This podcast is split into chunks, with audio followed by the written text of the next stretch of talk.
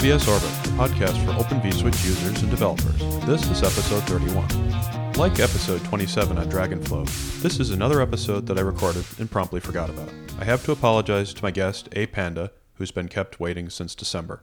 I've changed how I keep track of recordings to make this kind of forgetfulness less likely in the future. On to the interview.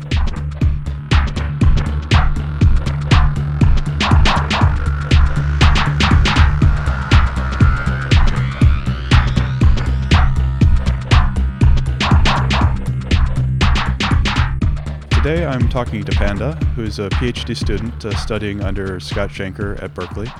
And before we really jump into the discussion, uh, do you mind telling everyone a little bit more about uh, yourself and, and your background so that people can know a little more about you?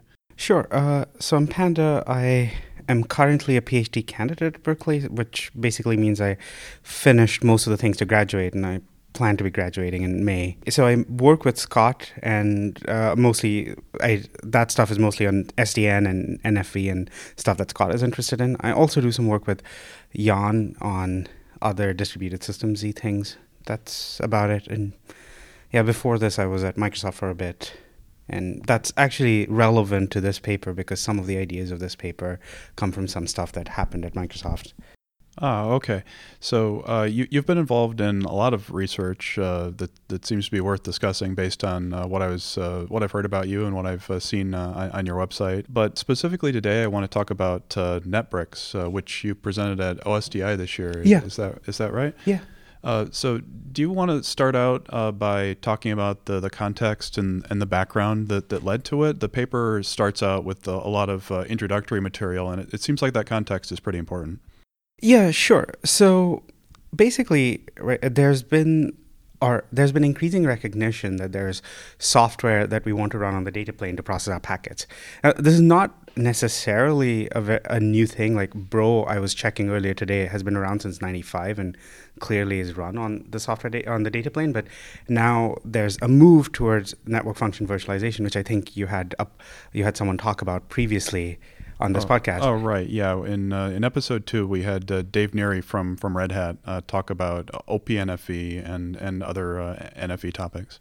Yeah, and so the idea is like lots of people want to figure out how to deploy software on uh, software running on commodity hardware, uh, commodity servers on on their network, and the prevailing way to do this right now is you run these network functions, which are these software that's supposed to process your packet in VMs, and you connect them through a virtual network, which might be provided by OVS or might be provided by BESS or a bunch of other things.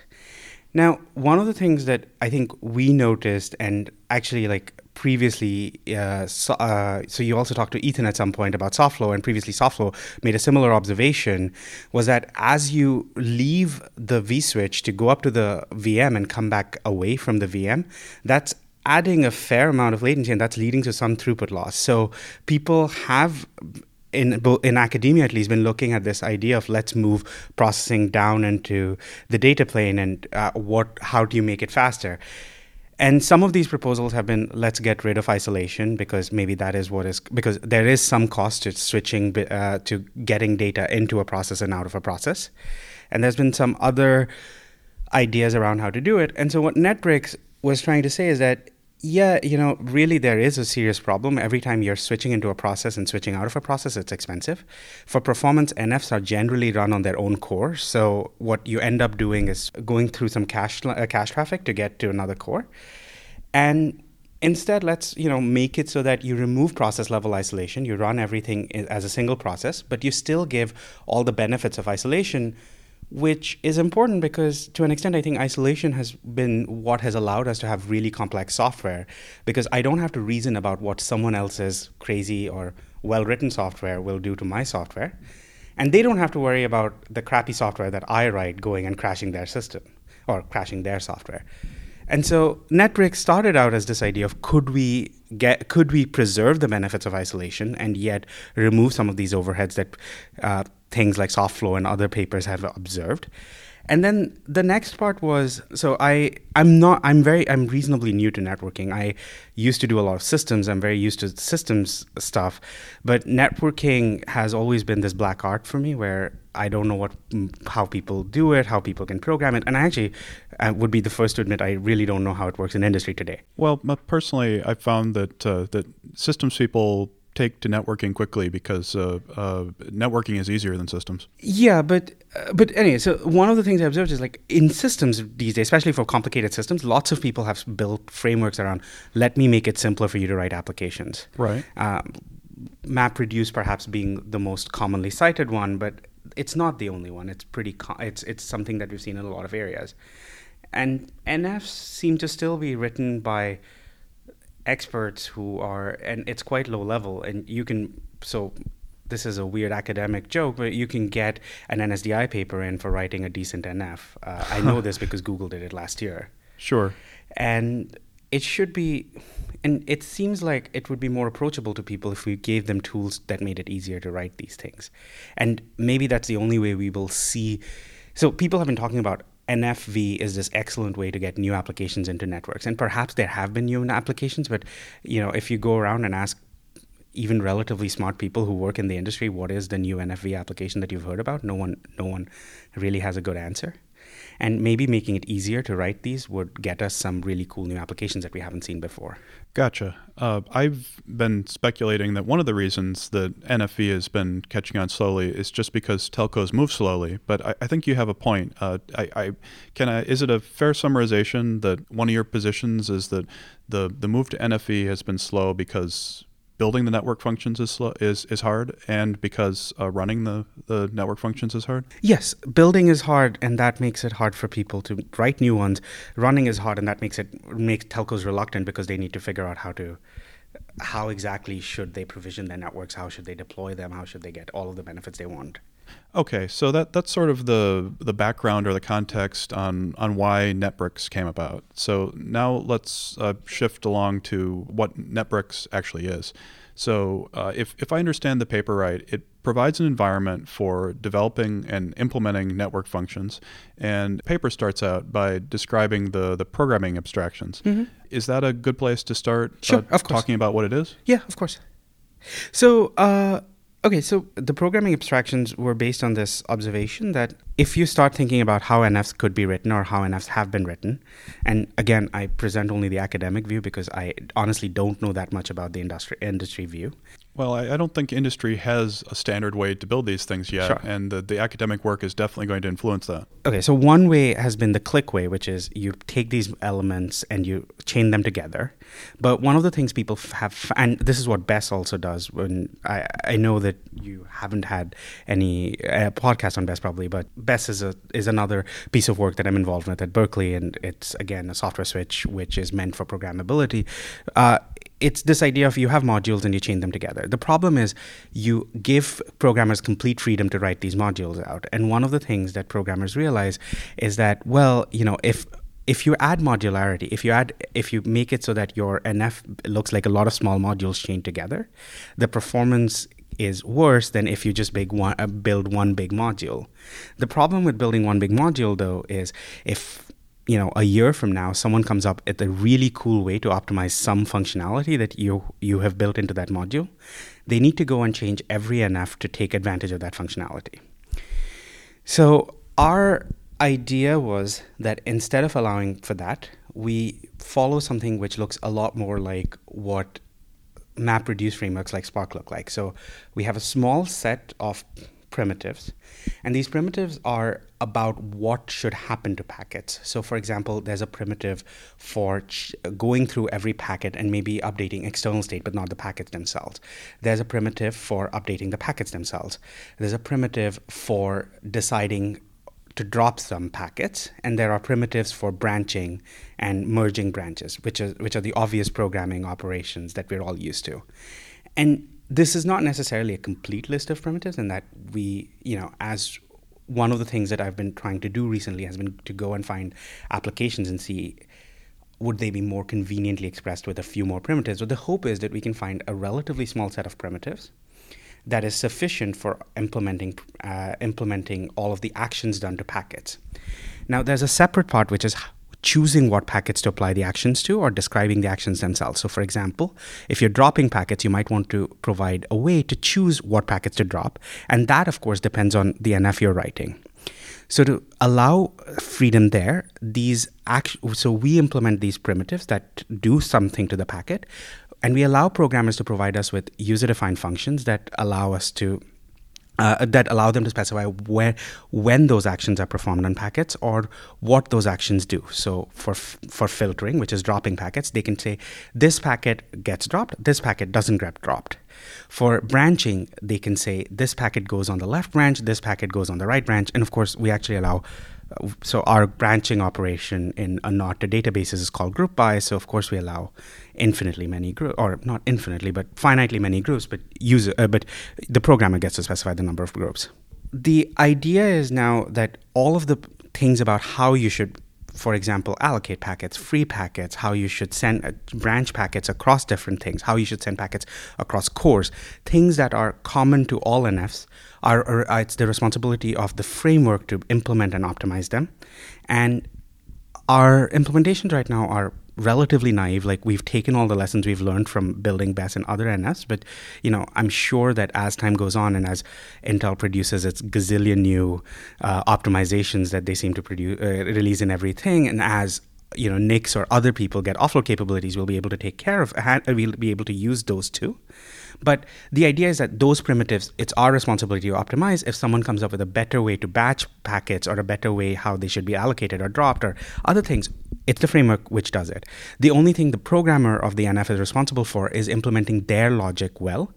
And for most NFs that we have implemented, the lo- the logic that's NF specific is reasonably small and is easy, and it's easier for people to reason about. So that's the programming model that we're supporting. Now, this allows some other things that we haven't implemented. So this model is not quite an algebra because we have user defined functions, but you can reason about what's happening to packets. For example, you know if packets are going to be modified, you know when packets are going to be dropped. And you can take some of the lessons from database optimization or other places and try applying them to, a sim- to, this, to this place, to this space. So, as an example, um, if you're going to drop packets, dropping them as early as possible is actually probably a good idea because it's just it's natural you're reducing the amount of processing you have to do late, later and that's something we can actually try to reason about because we we can use very simple program analysis because of some of the assumptions that we make and some and look at the entire at this DAG and try to move DAG elements around to try to get better performance. Not something we've done yet, but working on it. Similarly, for state management or other things, we are th- we think that this this separation allows us to give you neat ways to express what consistency guarantees you need on your state without actually having to implement those state variables that meet those consistency guarantee, guarantees all the time. Uh, basically, it's better to use an existing map, for example, than to write your own hash map that gives you a fancy mechanism. And what NetBricks is trying to provide is exactly that sort of functionality for everyone who wants to write an NF. Great. So uh, when you write a program in NetBricks, uh, what does it look like? Does it look like a, a, a normal program that I'd, I'd, think of, or are, are, we instantiating primitives and connecting them? What, what, what's the sort of the programming paradigm? It's the latter. So you're instantiating and connecting primitives. It looks a lot like if you're used to any data flow style programming model, it looks a lot like that. So you would say something like, so suppose you're writing an NF, often you will take as input a, a packet batch, which is just an abstract source of packets. And then you could say something like, oh, okay, so first I want to parse out up to the IP header. So you could have, you could put in a couple of parse nodes that do the parsing to get you there. Then you could have group by or other things. So it, it just looks like so it's as you said, it's you're instantiating a set of it looks like you're instantiating a set of elements. We try to make it look like you're calling functions, but that's what you're really doing, and you connect them together. How natural a, programming model is it for people who are, are, are new to the, the idea? That's an excellent question. I don't know the answer. Obviously one of the reasons it was picked was it was natural to me and but perhaps that's because a lot of the other work that i've been involved with uh, appears in a similar way. So this is basically what every mapreduce framework that i've used looks like. Uh, it's also what a lot of database queries can be structured as if you think about it. So i don't think it is too hard but I, am not sure. I means I, I would be I haven't gone out and asked that many people. Oh, fair enough. So uh, I understand that it's uh, implemented in in Rust. Mm-hmm. I, have heard of Rust, but I don't know much about it. Is it a, a programming language that uh, people who are familiar with, say, C or Java, uh, will, will, feel comfortable with? Uh, I think so. So I think the way to describe the way lots of people have described Rust is that it's the syntax looks C-like it has some features from ML or other places that, if you're used to them, you might find use. You might find cool. Even if you're not used to them, you might find them interesting. So it has pattern matching, which is always fun to use.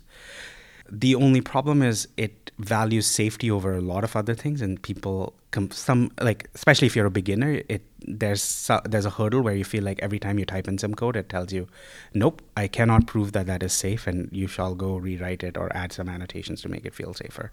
So is, is that mainly a, a, type checking problem, or uh, like uh, uh, how in say ML your your programs are generally safe, or the uh, or the compiler will report a type error, or or is it something else? It is type checking, but there's a little bit more than type checking, which is if you look through the paper, we talk about the use of unique types, and there is something, and this is something that Rust had implemented for other reasons than what we provided here. And they check for that property. So the idea is basically that if you build a programming language or a programming model where you think that concurrency is very likely, one of the things that would be cool to do is to make sure that concurrency bugs like data races do not happen. But doing that at compile time is hard if you think about it. Like we don't we don't normally think we normally think about race detectors as something you might do model checking or run on runtime on. Rust tries to do it at compile time and that adds a little bit of overhead in terms of coding because there is this concept of you can borrow a value or you can borrow a variable but when you have borrowed a variable, you cannot allow, you don't want to allow two mutable borrows to a variable because that would be the equivalent of maybe you took the first borrow and passed it to thread one, and you took the second borrow and passed it to thread two. And now thread one and thread two can both modify the variable, and life is really bad. So there's a little bit of additional overhead because of this extra kind of typing that's in there. So it's all of the problems from ML with type with typing, which I, don't feel is too bad, but maybe other people disagree and then it's this a little bit uh, extra because of this. Okay, so if I understand right, then hmm. a unique type lets you transfer ownership of a variable yes. or an object as yes. long as you don't keep a copy yourself. Precisely. So it, it, it ensures that there's uh, only only one use of it in a program at a given time. Uh, precisely. And uh, I, I think I understand why that's useful, but I, I, I don't think we've actually described it, so it might be might be oh, worth explaining. Sure. Uh, sorry. So actually, like, so one way to look at it is virtual networks which connect NFs should emulate real networks which connect boxes or program or servers. Now, one of the nice things about real networks is suppose I'm a server and Ben is a server. When I send Ben my a packet, I can no longer see what is in the I can no longer change the packet and I can no longer see what processing Ben is carrying out on the packet. And this is sort of useful because one, it allows Ben to be sure that once he receives the packet, whatever he sees is what I sent him and he can do whatever he wants with that input. So the input cannot change under him. But the other thing is it allows it makes sure that you you don't have to worry about oh, if I do this to my packet, am I re- revealing some information that could be a, an exploit or something? So, how to implement this in software? The common way is you copy packets. So everyone gets their own copy. I when I send my packet, someone can make a copy and give it to the next person, and they get their own copy, and we're both happy because we have our own packet. Copying is slow. So the other alternative is this sort of ownership transfer. I own the packet, and as long as I own the packet, I have tra- I have access to it. When I send it, I lose ownership, and someone else gets ownership, and they get to access the packet. And that essentially makes it so that we have exactly those semantics and we only pay copying costs when it's necessary. So if I really need to keep the entire an entire copy of the packet around, of course I need to copy it. But that's my problem. I wrote my NF that way. It's not because the system was imposing this on me. I, I guess maybe to, to recap, yeah. in normal software system that, that's not based on this concept, if uh, say function A gives a packet to function B, there's no way for B to know that A isn't somehow modifying the packet behind its back. Yeah, precisely. Be- unless you copy, unless you unless unless you use a vSwitch, which is trusted to co- make a copy of the packet, right, and make sure that oh A doesn't have access to the copy. And so, uh, unique types provide uh, a way to assure it at at compile time. Yeah. That doesn't involve overhead at runtime with yeah. things like uh, memory protection and so on. There is no overheads at, at runtime for that particular fun- uh, feature. It, it's a way to, to prove that, that it happens correctly. Yes.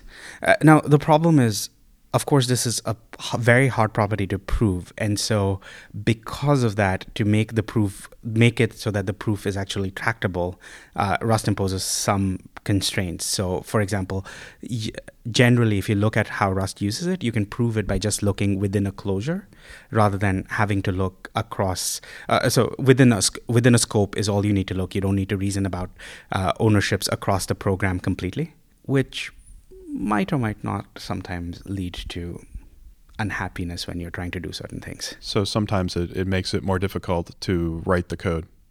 Yes, or it you the way someone else described it to me is you need to start thinking in this random Rust way of writing code, which could be a bit different from because in C in C or C++ we would happily pass around multiple references to the same memory. I, I know that thing will take a lock before it accesses this.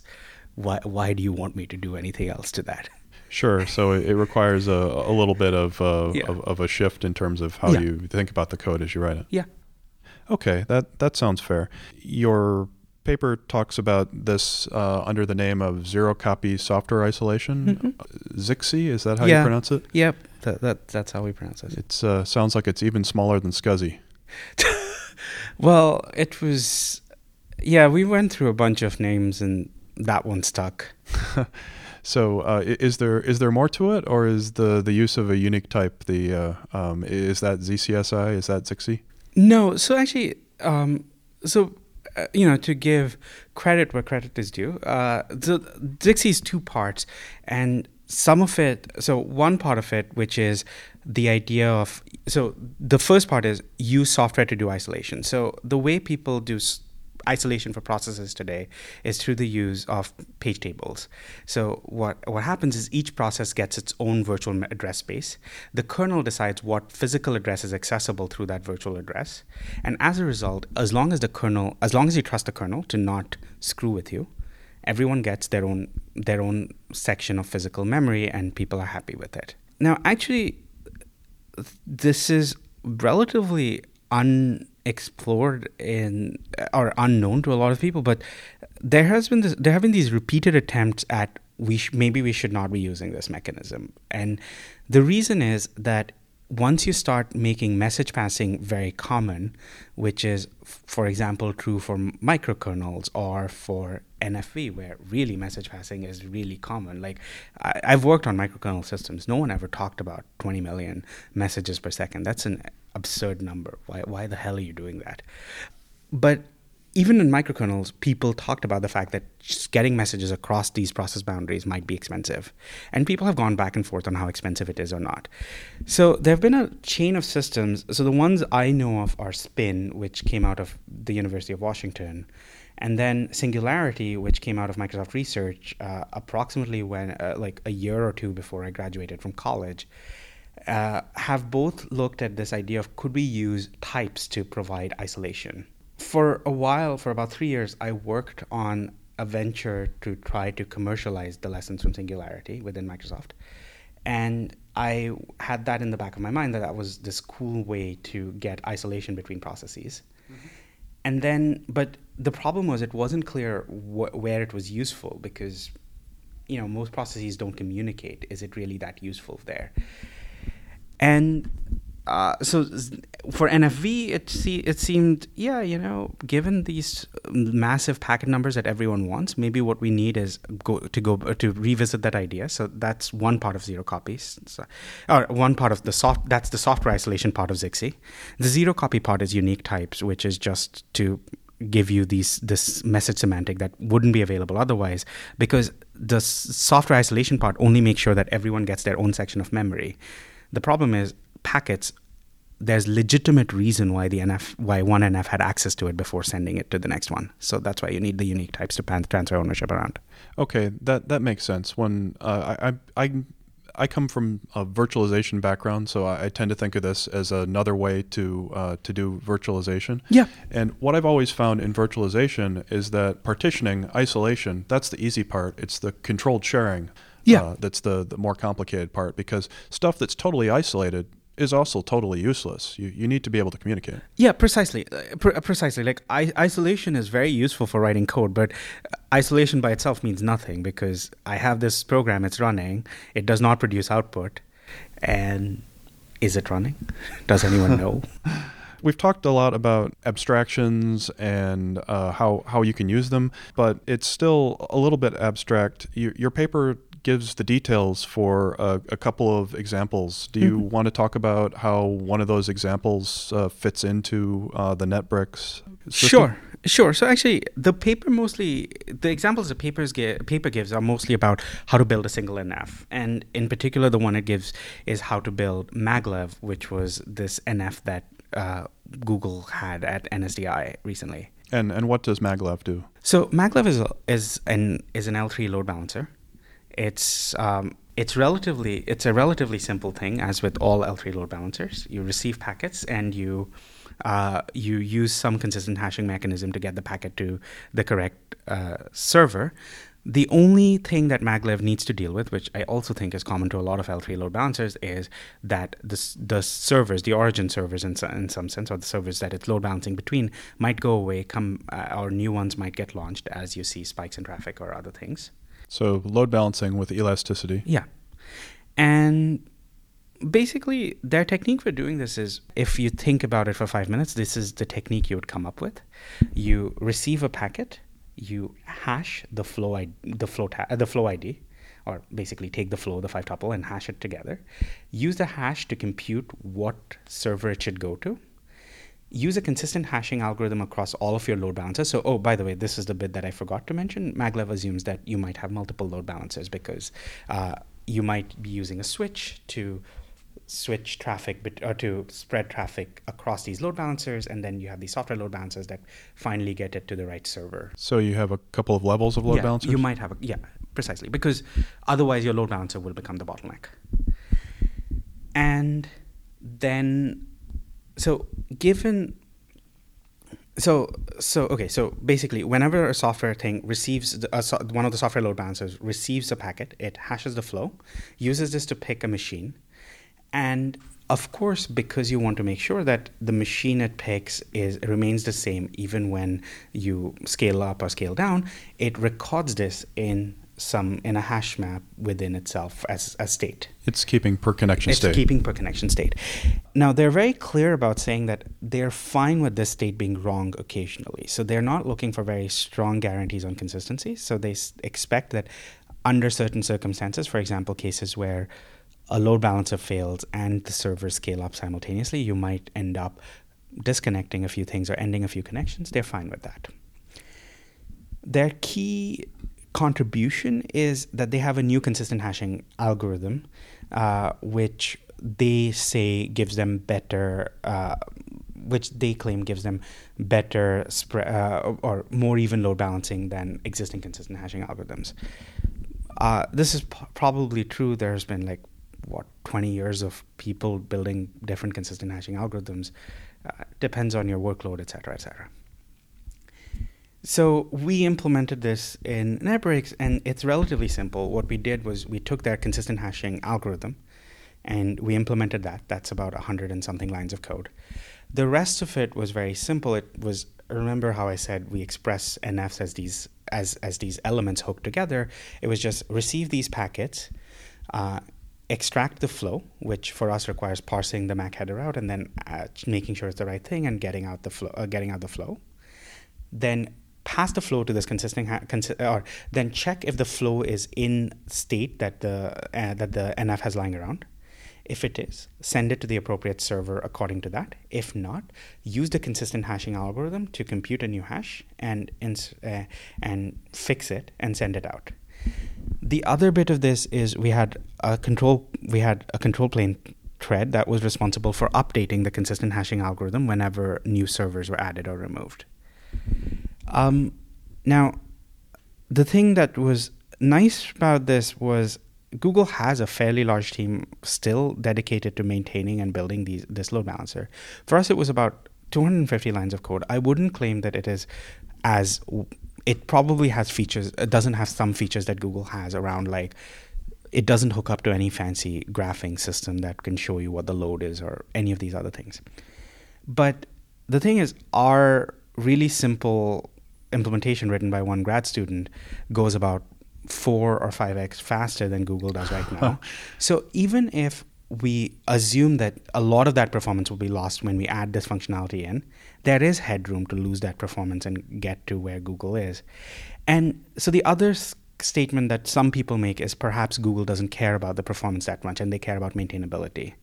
And my argument there is 200 lines of code is a lot more maintainable than 200,000 lines of code. And this is 200 lines of code with comments and everything else. And yes, maybe it's maybe the style could be improved and it would explode a bit more. But the thing is, even the best written 200,000 lines of code that I have ever had to maintain have still required more cognitive effort to maintain than a small program. It's just what everyone finds. Absolutely. So, uh, do you have some speculation why it's so much faster? I have three sources that I can come up with. I don't know. I don't know how much to attribute to each of these. So the first is we you we obviously don't have Google's hardware specs, so I don't know, for example, if they're running their servers in some weird power saving mode where things are slow. Just no way to do. The second is Google actually chose to write its own packet IO framework because I think, as is true for a lot of companies, they don't want to take a dependency on DPDK or NetMap or any of the other existing things. And it's entirely plausible that there are just tricks that these people, that DPDK or NetMap or other people have implemented that Google hasn't gotten around to implementing. Like it's not the there's a lot of hacks within DPDK that are non obvious that you would actually do it or not do it. I think the third one is just I, I think some of the places where we I would almost certainly bet that like every other pe- person who writes an NF for uh, they Google went out and implemented a new storage layer or a new hash map layer for the for the state that it was storing. And people have been doing this for a long time. Even within Intel, I know of at least four projects that are implementing cuckoo hashing. And the thing that I've found is that those things might be very cool to implement and they're fun to work on. But actually, like a lot of shipping hash maps in a lot of decent languages, like take the C++ STL uh, hash map or the Boost hash map, if you look, if you tune them right, or if you just look at them, or if you just like figure out what parameters to pass in, they're really not that badly performing. They they're they're pretty well designed for workloads, and people have spent a ton of time on them, and there is value to reusing that part. So I would guess like it's just some places we didn't go out all the way out, or, we didn't go all the way and implement some new fancy structure, and that actually is helpful. So you feel like uh, reusing the existing high quality libraries are one of the uh, Yeah. likely reasons it, it performs better. And then, as I said, some of it is, of course, that they have some functionality that I don't have. Means Of course. If you spend 50 extra cycles per packet, that number is going to fall. That makes sense. What I see in the NetBricks paper is a, a lot of new valuable concepts that are, are good ways to structure new systems, but it seems like the paper itself is very oriented around performance. I, I counted up, and it looks like about four and a half pages out of the 12 pages are uh, performance evaluation. So uh, that that means that you spent a lot of time focusing on on the performance. Did you feel like the the approach needed a lot of performance justification? I don't know. I think the answer is. It, I, I think my answer is, it's. It seemed to be a good way to try to get the paper in, which is ultimate, which is ultimately my goal. I apologize. Some sometimes uh, graphs and charts and Uh, numbers will really impress program committees. Yes. And to be honest, I've looked at a lot of NFV papers over the course of the last four or five years. And one of the things that I've realized is that not many of them, and my paper is included in this, by the way, like NetBricks has this problem too. Um, I think we don't compete on features that much usually, or like, you know, that's why the evaluation is such an important part. Because I think often we don't really know what the features are supposed to be.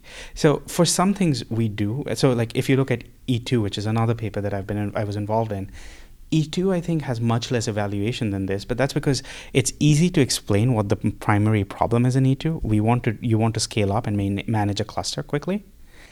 But when it comes to something low level of, I have a single machine, I'm trying to run this this pipeline very quickly, or I want to allow other people to write NFs, which truly is what some of this was inspired by. I don't know how to evaluate it because I pres- I don't know what people want. I don't know what the complex NFs out there are or how people run them or what other workloads they want. I, I think for some reason, at least in academia, we've settled on the fact that packets per second is the number that sells. Gotcha. And if that's the case, then you know it make it made sense to me to produce as many packets per second. Like it's also easy, right? It's the lazy way out to sell the paper. Well, it, it's definitely a, a good way to compare things quantitatively. Yeah. Uh, So uh, you you said that it was much faster than than maglev. Do you want to summarize any of the other performance results? So I guess the other performance results were if you do not have a lot of processing per packet, uh, NetBricks can give you faster performance than any system where you go to the vSwitch, you go to a single NF, and you leave that NF and you go back to the network.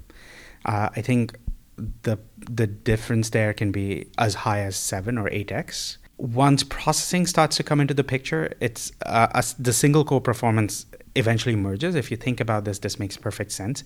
At some point, uh, we are only saving you some I/O costs and some cost of entering and exiting a VM.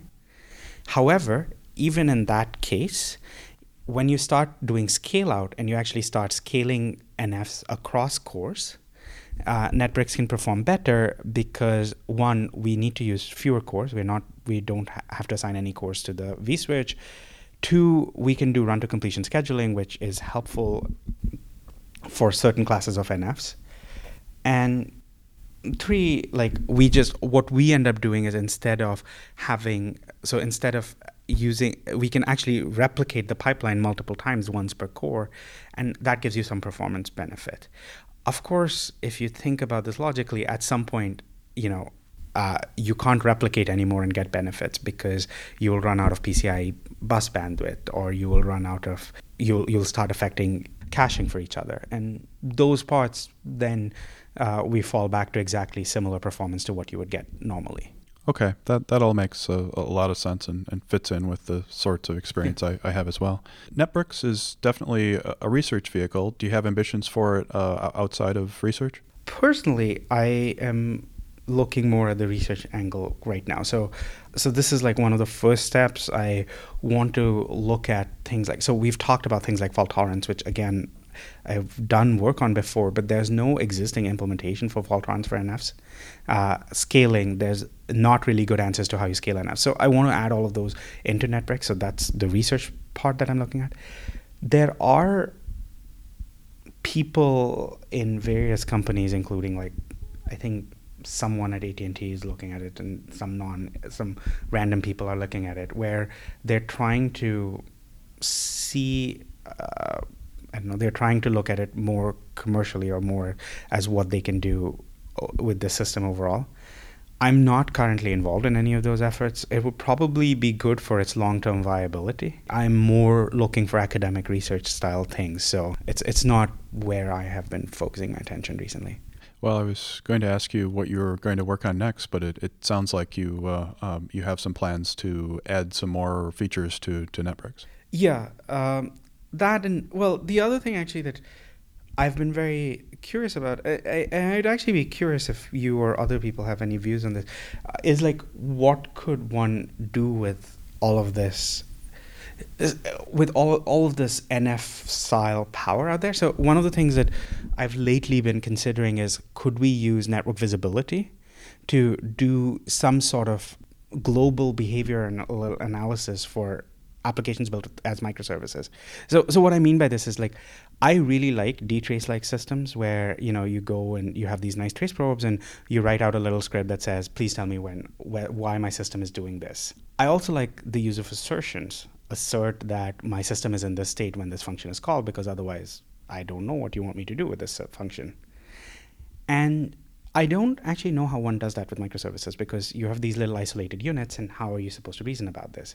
And it seems like uh, if you look at systems like Dapper, they basically are saying, ah, let's look at the messaging layer and we can use the messaging layer to analyze this. But they're doing post facto analysis.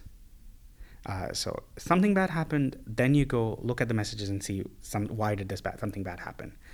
And one of the things that I'm very curious about is uh, so some of my work is in programming languages, and so one of the things I'm curious about is could we take assertions and convert them into a form so, such that we could have very simple local NFs that just check those and assert when something is broken. And what would it take to do that? And uh, basically, like I think NFs are very cool. I, have heard from various people that they're now a dead academic research topic, so maybe I'm just barking at the wrong tree.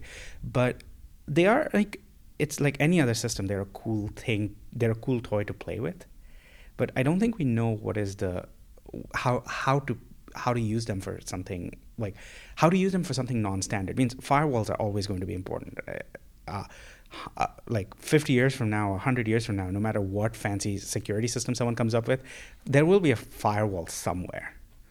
But you know, that's boring. What about the rest of this? What do you think that Open vSwitch users and developers should should learn from this uh, uh, this effort? I would guess there are many developers and users for Open vSwitch who do different things. I, actually, I once built like random crap on Open vSwitch for uh, for reliability, but I think increasingly we are seeing people deploy network appliances, uh, our software for network appliances on top of Open vSwitch. I think the question you should consider is, uh, for many of these things, one of the thing, one of the questions that you can consider is how much work does a single network appliance do versus how many different network appliances you have. And of course, having many different network appliances is probably like is a part of the Unix philosophy almost, right? Like have a single simple thing. But what NetBricks was trying to show is that every time you're exiting and leaving one of these VMs, you're starting to incur some overheads so there is also value in having the one large network appliance that does a lot of things because you stop having that problem. So I think the thing that NetBricks is trying to quantify very concretely is what is the what is the gap between those two.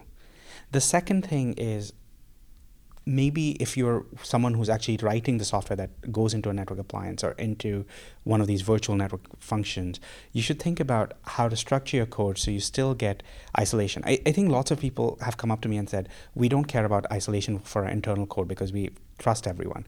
Isolation is not about trust. It's about it's about limiting your cognitive overlo- overhead. When you want to reason about code, if the fewer lines of code you have to reason about, the easier it is and that's the lesson that i would guess like if you're a developer to take away like don't think of isolation as this thing you do for security. That's one use case. It's not even a very good use case because everyone seems to violate isolation all the time. There's like 10 bugs on any given day for hypervisors breaking out of their isolation boundary. I guess I think of uh, of of it as trust in a different way. Uh, there's trusting people not to do malicious things, and there's trusting people not to make mistakes, not to have bugs in their code. I, I mostly trust the developers I work with not to be malicious, but I know that every one of us uh, has bugs in our code. Exactly. You'd have to be extremely arrogant to say, I have no, I will never introduce a bug. Like, it just doesn't happen. Everyone has a bad day. Everyone, even, and even on good days, things are hard. Absolutely. So uh, we're kind of coming to the uh, the, the end here. Uh, is there anything else you'd like the listeners to know? No, that's that was all I had. And yeah, thanks for inviting me. This is great. I've never been on a podcast before. Well, thanks a lot for coming. If listeners want to uh, contact you with uh, comments or questions, what's the best way to do it? So my email address is apanda. So that's a as in apple and panda as the bear uh, at cs.berkeley.edu and yeah, just feel free to send me an email. And it looks like you're on Twitter too. Uh, do you Yeah. are you active there? I check it all the time. I saw, for example, you had tweeted yesterday. I don't tweet all that often, but if you send me a DM or if you tweet at me, I will definitely respond. So there, it's at a panda. All right, great. Well, thanks again.